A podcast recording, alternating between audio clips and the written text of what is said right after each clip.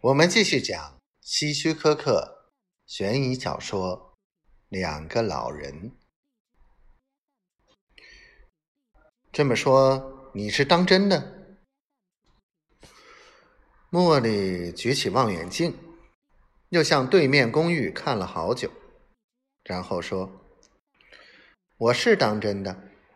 如果再不做点什么，我们就会因为掏不出每月的十美元。”而被赶走，到那时，我们只能到贫民窟里找个窝棚安家了。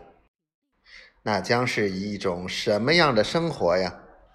下雨时房子会漏雨，冬天时会被冻死，夜晚还要担心被抢劫，随时物价飞涨，最后我们什么也买不起，只能慢慢的饿死。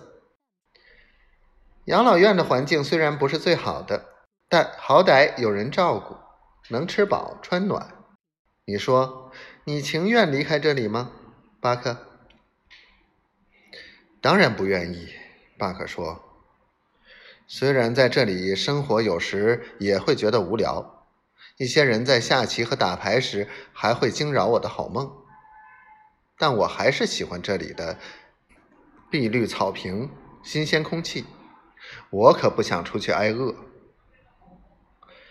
茉莉环顾了一下四周，对巴克说：“你看看周围，住的都是和我们一样年老体衰、贫困潦倒的人。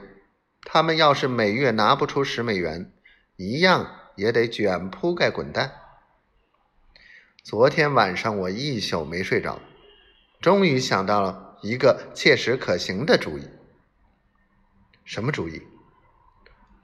茉莉把望远镜递给巴克：“你看看公寓后面的那栋建筑。”巴克接过望远镜，看了看，说：“那不是洗车场吗？”旁边，茉莉不耐烦地说：“是银行。”巴克惊叫着。对，就隔着两条街，我们走着就能去。我们？